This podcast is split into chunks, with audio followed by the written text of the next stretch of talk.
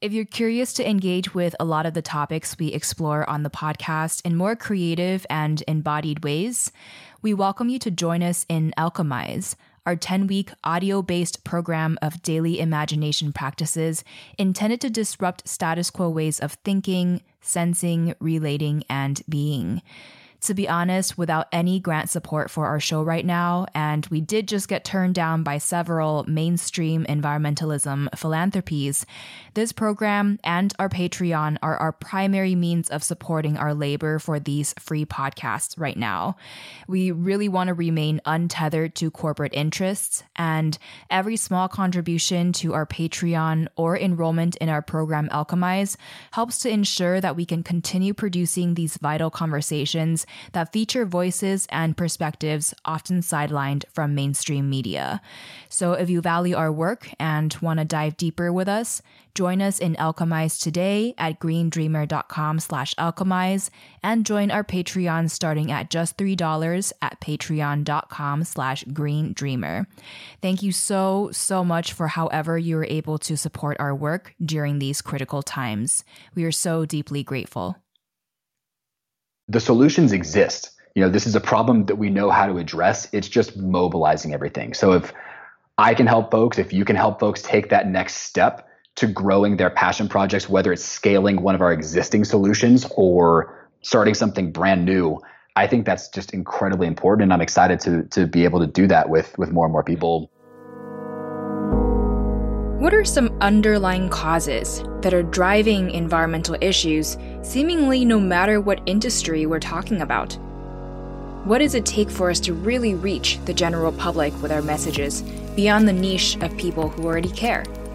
That's just the tip of the iceberg of what you'll hear today.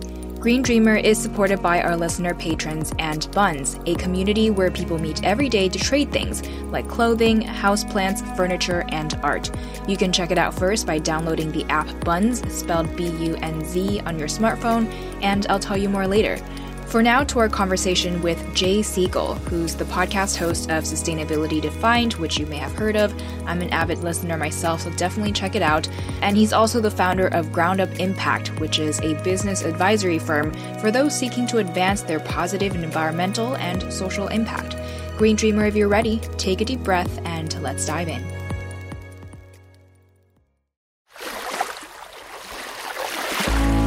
Hey, it's Kamea Chayne, and this is Green Dreamer, a podcast for creatives, visionaries, and entrepreneurs dreaming of a sustainable future. Thank you for bringing your light. If you haven't already, make sure to hit subscribe, and together, let's learn what it takes to thrive in every sense of the word.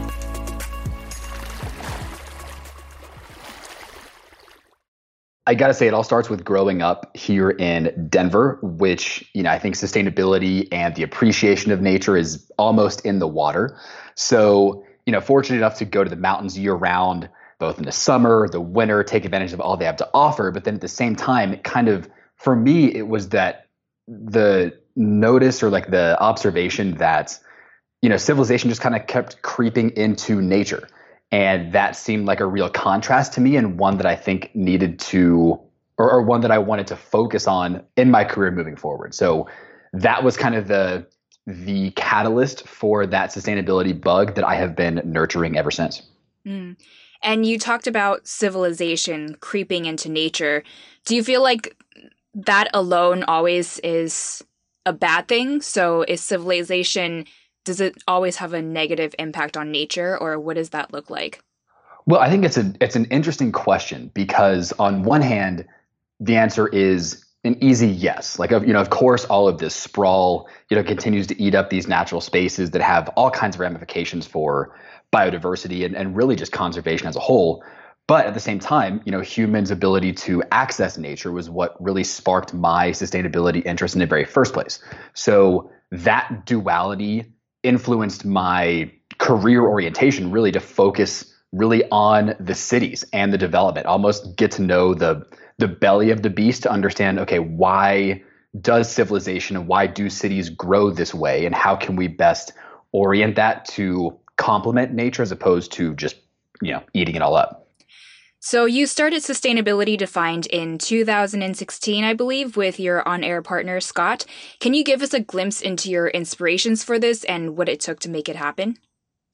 Yeah, and I think it's one that a lot of our listeners certainly can relate to, which was I had this interest in sustainability, and no matter how hard I tried to get sustainability projects out my plate at work or you know look at other companies that might have openings in this area i just couldn't do it. So i finally said you know this is something i have such a strong desire to do something in that i'm just going to create it myself. So there was that frustration plus what i think was a pretty monumental talk i went to in dc at the time at the carnegie endowment for international peace and it was a talk on green finance. And so I go, I'm pretty excited to hear what kinds of trends are going on and how we can mobilize capital to pair well with sustainability.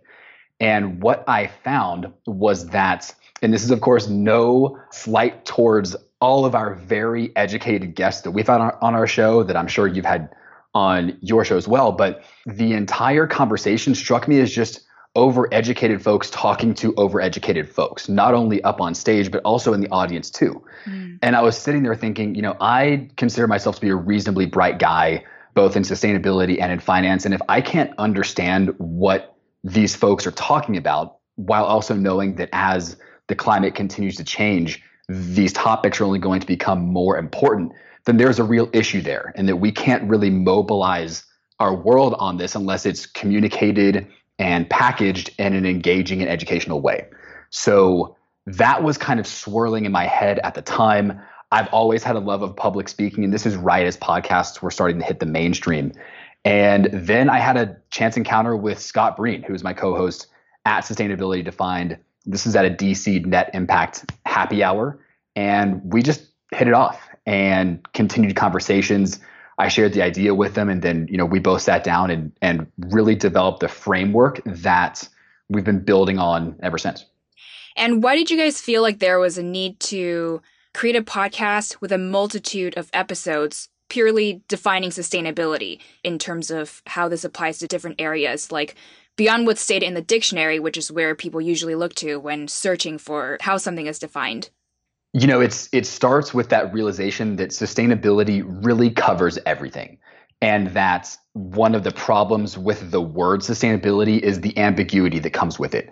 You know, we cite the Brundtland Commission's definition in one of our very first episodes, which is essentially preserving our current resources for the enjoyment of future generations, something along those lines.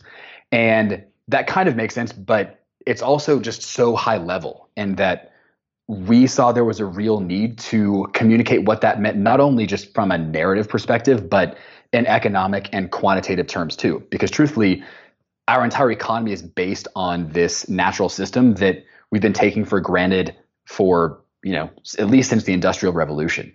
And the idea that that needed to be explained in a way that could actually mobilize folks was one that really energized us. And then, truthfully, is the more episodes we produced, it almost opened up more and more episodes after that. I'm sure you know you as a esteemed podcast host are, are familiar with that. But once we started talking about topics that we had personal interests in or that our friends as we were starting this expressed interest in, it just opened up all these different avenues to explore. So for example, within energy, you know, we this is a few months back now, wanted to do a new episode on energy. We thought, oh, wind energy could be cool. But then we had a contact at Ørsted, which is one of the largest wind producers in the world, especially over in the UK, come out and, and posit the idea of an offshore wind energy episode. And we thought, wow, that's even this really cool facet of wind energy that deserves its own entire focus simply because it could be such an important component of our overall sustainability agenda. So it's it's an ongoing source of inspiration that we've almost been surprised by. I don't think there's ever going to be a time when we can exhaust ourselves of the episodes that are out there to cover. Well, the word sustainability I feel like has definitely been thrown a lot around, and sometimes it's co opted or used as greenwashing, where it then loses its real meaning. So, what is one way in which you feel like the word has been used in a misguided or misinformed manner that detracts from the actual goal? And what is sustainability supposed to mean in these different areas? one of the areas that I feel sustainability is misused. And there's probably going to be some disagreement out there, but for me, this relates back to the urban planning perspective, which was kind of drilling down into the root problems as opposed to what are called, you know, end of pipe solutions. And that is essentially car mileage and you know miles per gallon claims by different car companies. So, for example, a car company can come to you and say, "Oh, we've been working on our sustainability. You know, our car, even if it gets something you know pretty significant, like 50% more miles per gallon, or this is a hybrid car, and you know maybe it's the miles per gallon efficiency is even greater than that." That's all good, but what really moved me from the urban planning perspective is that okay, it's not essentially the cars that are the main driver of the issues that I see as far as development goes in the natural world.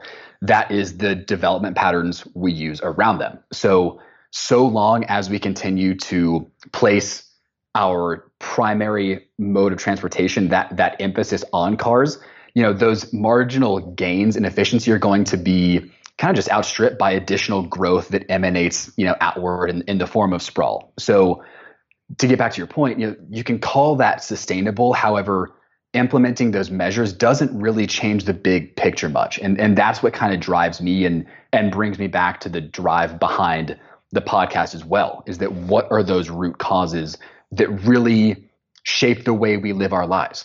So then to answer your second question, which is, you know, what is sustainability supposed to mean in different parts of society? For me, it is getting past the veneer. So it is past that label you see that says, oh, this household cleaner is made with biodegradable products, or this cardboard comes from recycled paper or post consumer recycled paper. What's beneath that? Why are we ordering so many items off Amazon? Why do we feel the need to, you know, clean our homes with certain compounds that might be better in different ways? So for me, and, and I think this is what we encourage our listeners to do on Sustainability Defined, is really understand these topics critically and understand where these negative impacts are coming from to best be able to address solutions to, to fix them. Mm. So, in that transportation example that you mentioned, basically it's not sustainable just because a car may be a little more fuel efficient. Is that what you mean? Yeah, you know, I think when we talk about the scale of change that needs to happen in the amount of time we have, you know, having to fill up your car slightly less often using the same gas or or less gas is not going to cut it. So basically we need systemic and structural shift in the ways that we're doing things and not just improving things incrementally from what they are right now.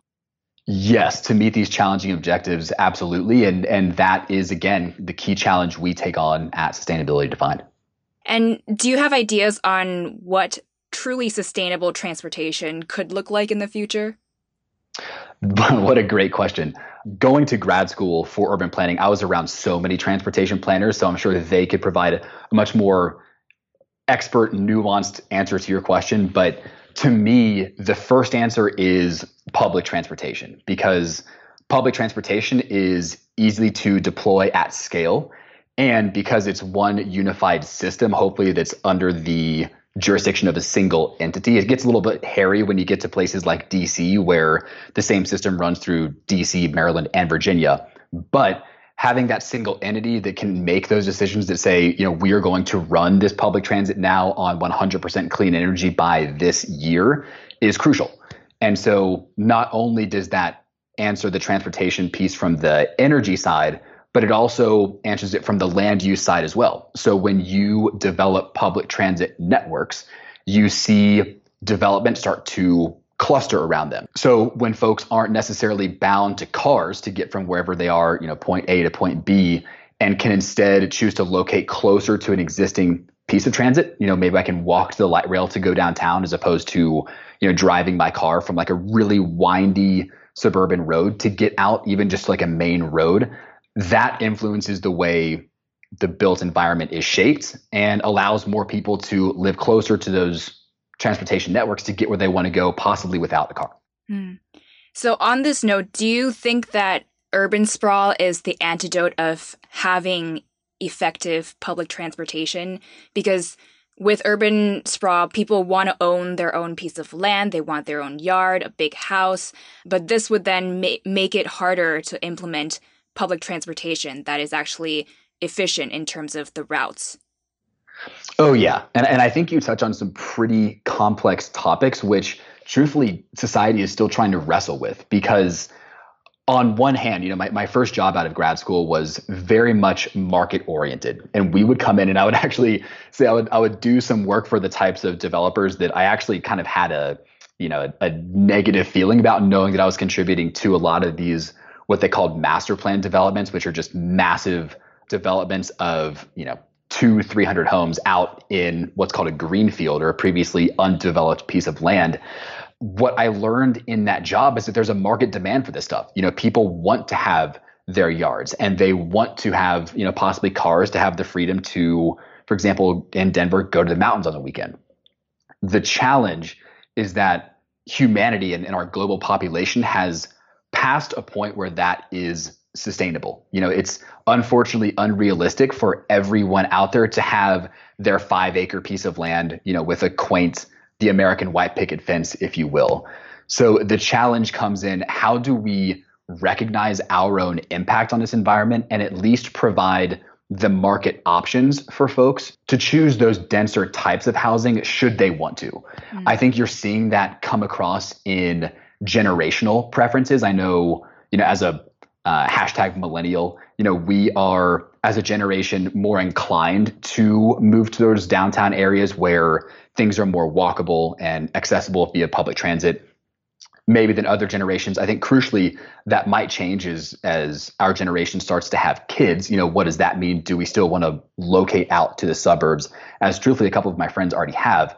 But the the underlying goal is to at least have the market be able to provide those options so that it is it is not as you know single stream as okay if you want to own a home your only option is is a new piece of suburban sprawl, you know, 50 miles outside downtown.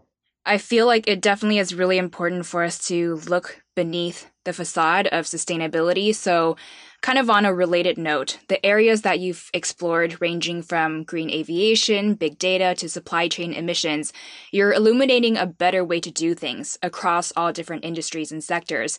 And this also means that right now, across these different areas of modern society, we're doing things in ways that are causing environmental issues that need to be addressed. So, when you think about the root cause of what's driving these different issues, what do you see as the common denominator there? So, for example, you mentioned maybe like our societal values, what people see for themselves or value in their lives, or is it the way our economy is set up, or is it political incentives? What's a common factor that's leading us to have destructive, extractive, and consumptive mindsets, no matter what part of society we're talking about? Sure. So I think my answer will touch on both that economic and kind of policy component, which is the fact that so many of these impacts that we have on the environment are what are called negative externalities. And I'm sure many of your listeners are already familiar with that, but that means that we are not taking into account the a lot of times detrimental effects we have on nature in the way we've structured our entire economy. So, you know, you see that in things like the episodes that we've done that you mentioned. So, you know, green aviation and big data, for example the negative externality that comes as a result of of using these services, you know, taking flights and searching on Google and, and taking advantage of their data centers is the carbon that's emitted in that process. And even, you know, further up the supply chain, you know, what waste is created as we're building these airplanes and data centers in the very first place. And because, you know, we as a consumer don't have to think about that, oftentimes we don't. And so the most simple solution to that is one that's talked about all over the place. That's the form of a carbon tax. So that in the actual everyday, you know, almost every moment in the way we perceive things, we take into account the carbon or essentially, you know, possibly other negative impacts that come along with all of our economic decisions. So that means you know, maybe there is a small tax on top of our next Amazon Prime orders that goes into, you know, the the environmental cost of production of not only that good, but the box and the shipping it took to get there. So it's it's a tough question. It touches all kinds of things, but you know, you look at our economic system today, it's very distinct and, and of course much more advanced than than previous civilizations in the past. I think it's gotten there as a result of being able to use natural resources a little bit more freely. But of course, we're now nearing the time where we're starting to feel the ramifications of that. It's about time to change. Mm. So, a lot of things may appear to be cheap at the surface, but they really just don't reflect the true cost of what it took to produce or manufacture or transport those goods. Yeah, and it's it's honestly it's tough as a consumer because for those of us that are inclined to think about the environment and to think about sustainability, it comes as a burden because we see ourselves interacting with the economy in a certain way that's like how how do I actually change this stuff? So it really has to come with a real paradigm shift in the way we buy and sell goods, which is of course a, a very tough challenge. I feel like that's definitely really challenging because people are used to being able to buy cheap things. So when we're talking about needing to value or take into consideration the negative externalities and valuing human labor, valuing environmental resources more, that inevitably means that things can't be that cheap. But again, like affordability and people being used to things being cheap. And we hear a lot of people talk about how, oh, if this were cheaper, like I would totally support it. So yeah, I don't know if you have any additional thoughts on that. Mm-hmm. that that's I mean it's it's so present because what you want to avoid if, if you do want to move forward on this stuff is any kind of tax. It's called a regressive tax, which means it hits lower incomes more significantly than it does higher incomes. And so what I like as a part of different strategies that have been proposed is basically, you know, we can call it a tax on carbon.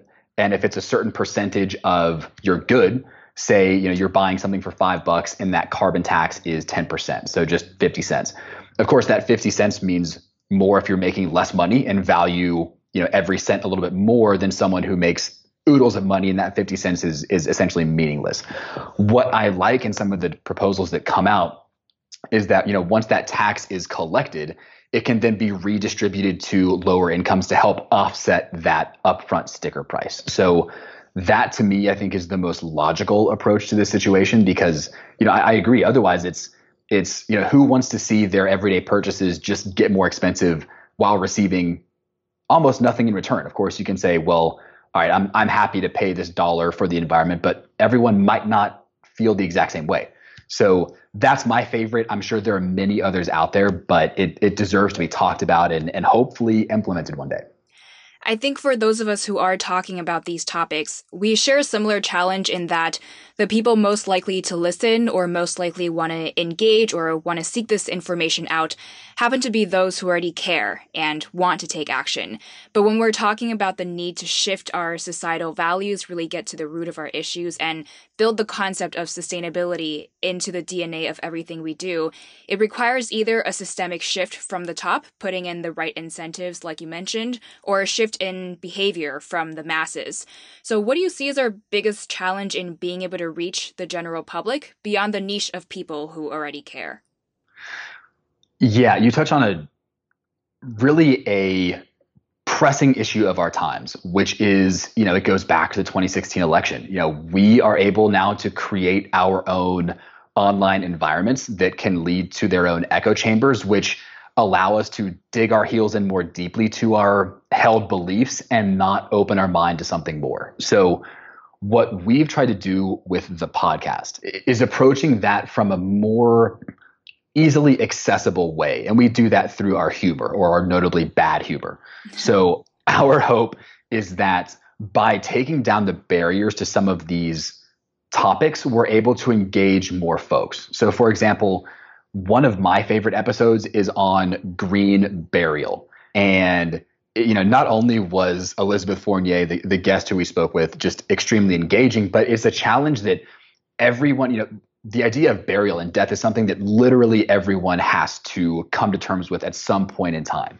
So, you know, what I saw in this green burial episode is a very topical issue that everyone has some kind of connection with. And now, of course, we're just approaching it from a sustainability lens. So we're laying out all of the environmental and economic frameworks for the burial industry, the cremation industry, and then all of these emerging, more sustainable options to take as far as end of life goes. I'll I'll refer listeners to episode 36 if they like to hear more. They're they're pretty fascinating, but it, it's a way to again just ease people's tensions a little bit so that we can actually have some discourse about this stuff because it's you know as as everyone's aware progress is difficult without large scale buy-in. So our goal is to just remove those obstacles as much as possible to create the dialogue that you know you're doing too to start the folks talking get them engaged and then move forward from there. Yeah, and what you mentioned regarding the social media piece and polarization, I feel like is really interesting because I feel like social media has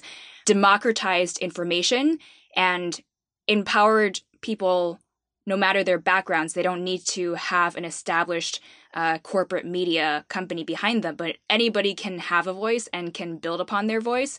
So it really has democratized information. But the negative is that people are allowed to follow whoever they want to follow.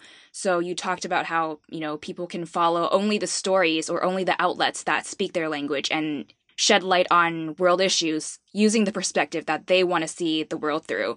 So, how do you think we can work with that? Because I feel like that definitely is really challenging, these echo chambers that maybe make people more stuck in their beliefs, so to say, when we really need people to open up and engage with one another at this point. That it's such a tough question. And, and as you were describing that, I'm finding myself thinking, oh my God, I, I've been doing this subconsciously myself. For example, I don't know if, if you watch Game of Thrones, your listeners might, but just as a quick aside, I was a little bit less than pleased with the way it ended. And I suddenly found myself reading all these articles online that agreed with me. And so, like, well, I'm, of course I'm right. And only so often did I come across, well, okay, of course the audience is divided, which means there's a whole other component that thought it was awesome. And truthfully, it, it is such a complex problem because we as a society are dealing with technology that we have never before seen. So it's kind of like we're learning to to run right from the beginning, not even sure if we can walk with it yet.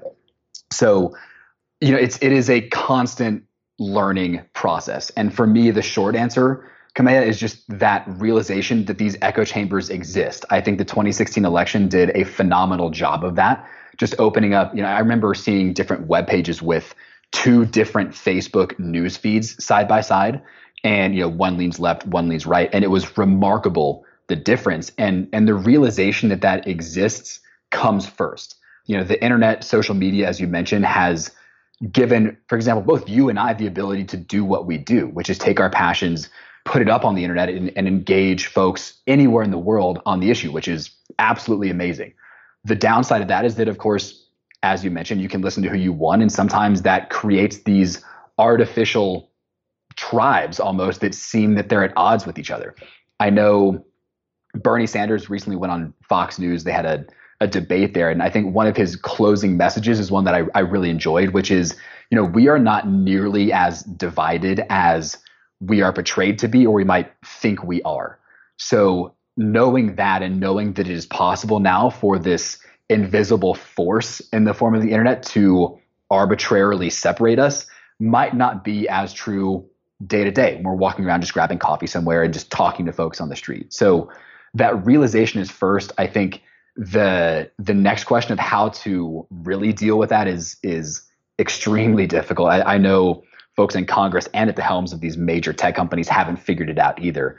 But for me, it's just that understanding that recognition that this is what is happening, but then the ability just to remember how to communicate with people on a human to human basis is probably the best place to start. And the last thing I want to touch on is your latest project called Ground Up Impact. So, what is this all about, and what made you feel like there was a need for this?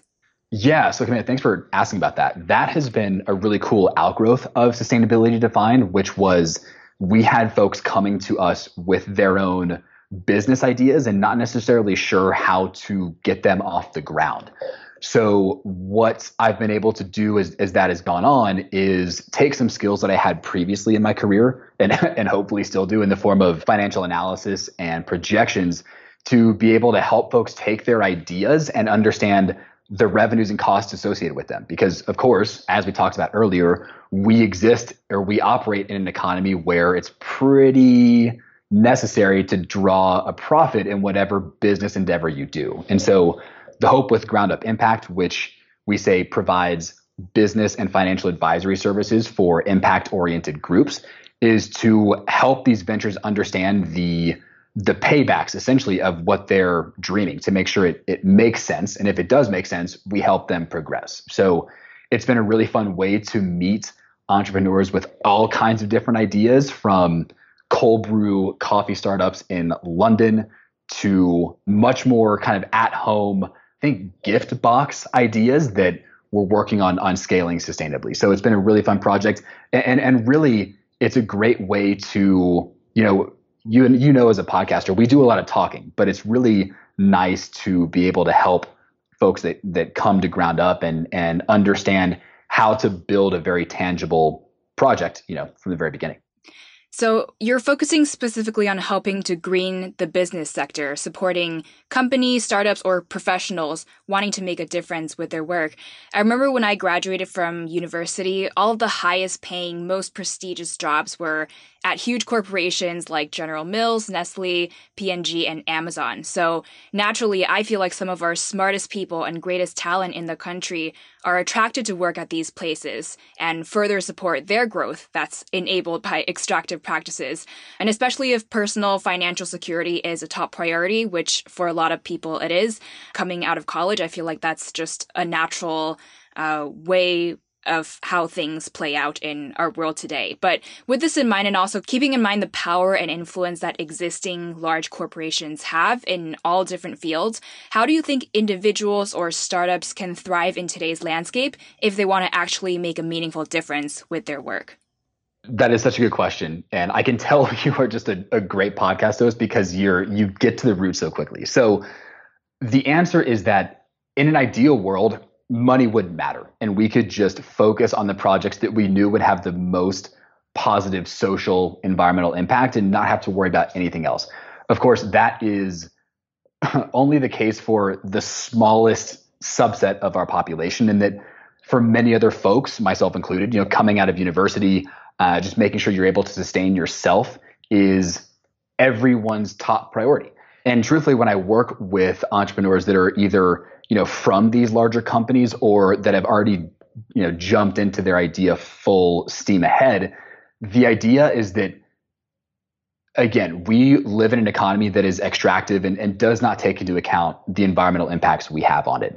However if you're able to sustain yourself this is what i was doing as the podcast started with a job that might not be having the impact you want and really sit yourself down in front of the mirror and say, I'm going to dedicate my free time to exploring this opportunity or this venture or this idea I have because that's what makes a real difference in my character. It's what I want to do. Then that's what you got to do. So look, everyone wants the, you know, chief sustainability officer at the companies you mentioned, whether that's Nestle, Amazon, you know, increasingly kind of the, the tech sexy companies, but that is unlikely, unfortunately, for a lot of us. So, what's been cool and what I enjoy doing at Ground Up is helping folks take what could be passion projects, much as the podcast did, and find a way to scale that and hopefully turn that into their full time thing. That's not to say that you know some of our clients couldn't come from these existing organizations trying to figure out how do we push the needle on this internally, but it, it just goes back to everyone's willingness to dedicate a certain amount of time and energy out of their day to pursue this stuff with the hope that it could catch on and, grow. It's something that that needs to be done. Of course, we don't have much time to do it, so the the motivation is there. I think, and the ideas are too. You know, we hear so much from experts in the field, and especially from Paul Hawken of, of Project Drawdown, who we spoke with not too long ago. The the solutions exist. You know, this is a problem that we know how to address. It's just mobilizing everything. So if I can help folks, if you can help folks take that next step to growing their passion projects, whether it's scaling one of our existing solutions or starting something brand new, I think that's just incredibly important. And I'm excited to, to be able to do that with, with more and more people. Have you downloaded the Bunz app yet that I've been telling you about? Besides the fact that we can meet like minded people near us and trade things like clothing, art, furniture, or plants through the app, we can also earn its currency called bits. So if someone wants an item that you've posted but you don't want anything they have, so you can't trade, you can also accept bits coins instead. There are also daily short surveys that you can take from within the app that will also allow you to earn bits. With this currency, you can then go on to purchase things that you want from other people or you can spend it at an increasing number of real life local partnering businesses. So, the more people we have on this free app, the more powerful we'll be in establishing communities of trade and also in getting more local businesses to accept our Bits coins. To check it out and join the fun, just search for Bunz in the App Store and hit download. And here's a pro tip share Bunz with your friends through the app, and for every friend that signs up, they'll earn 100 bits, and you'll also earn 100 bits as well. See you there soon, and for now, to our final five. Let's power through. What's an uplifting social media account or publication you follow? I love Grist. We have an upcoming episode with their CEO, and they take a very refreshing and positive look on climate, highlighting the good stuff and keeping folks like you and I feeling good about the progress we're making. What do you tell yourself to stay positive and inspired? that I would be unhappy devoting my life to anything other than sustainability. What's one thing you're working on right now for your health? I am trying to get back into a decent gym routine. I've been traveling a lot, and so kind of getting back into eating clean and, and hitting the gym is, has been nice. What's one thing you're working on right now to live more sustainably? Th- that's a great question. I just moved into a new apartment and I see cardboard everywhere, not only of the stuff that I'm moving to recycling, but others. Um, I am making an effort to buy less online because the the cardboard piles in this apartment building pile up like crazy. so at least just eliminating that cardboard interface is is top of mind for me. What makes you most hopeful for our planet at the moment? The younger generation that just gets this on a on such a fundamental level that I, I think we are growing to the critical mass we need to truly make a large scale change. Well, thank you so much for this deeply insightful and thought provoking conversation. We would, of course, love to keep following your work. So, where can we find you online and support your work? Sure. So, folks can go to sustainabilitydefined.com to learn more about the podcast and listen to all of our episodes. And then, if any of your listeners have ideas on their own impact oriented projects they'd like to get off the ground, they can visit groundupimpact.com to learn more about the ways I might be able to help them there too finally, what final words of wisdom do you have for us as green dreamers? You have to stay positive because the alternative not only just sucks more on a daily on a daily basis, but we just have to be. So I would say keep pushing that positivity because it's it's what keeps optimistic folks in a challenging field going every day. Green Dreamer, thank you so much for tuning in. To access my weekly takeaways and suggested action steps deduced from each episode, you can join me on Patreon at greendreamer.com/support. Green Dreamer is an independent multimedia platform, and I'd like to keep it this way. So I just wanted to thank you sincerely to our patrons. Every little bit helps, and I do really appreciate it. I spent a lot of time researching and putting together the podcast, and now Green Dreamer's YouTube videos at greendreamer.com slash YouTube. And I'm really dedicated to continue doing this work. So if you find this valuable and want to help amplify the voices of all of our past guests, especially in a world where corporate media, influenced by the industries that back them, have the loudest voice and influence, you can become a patron of Green Dreamer starting at $1 per month by going to greendreamer.com slash support. Thank you as well if you've gotten to share Green Dreamer with friends or uh, write a review of what you're enjoying in the podcast app. Finally, as we're wrapping up, just remember, now more than ever, our planet needs your light to thrive. So if you haven't yet, hit subscribe and I will catch you later, Green Dreamer.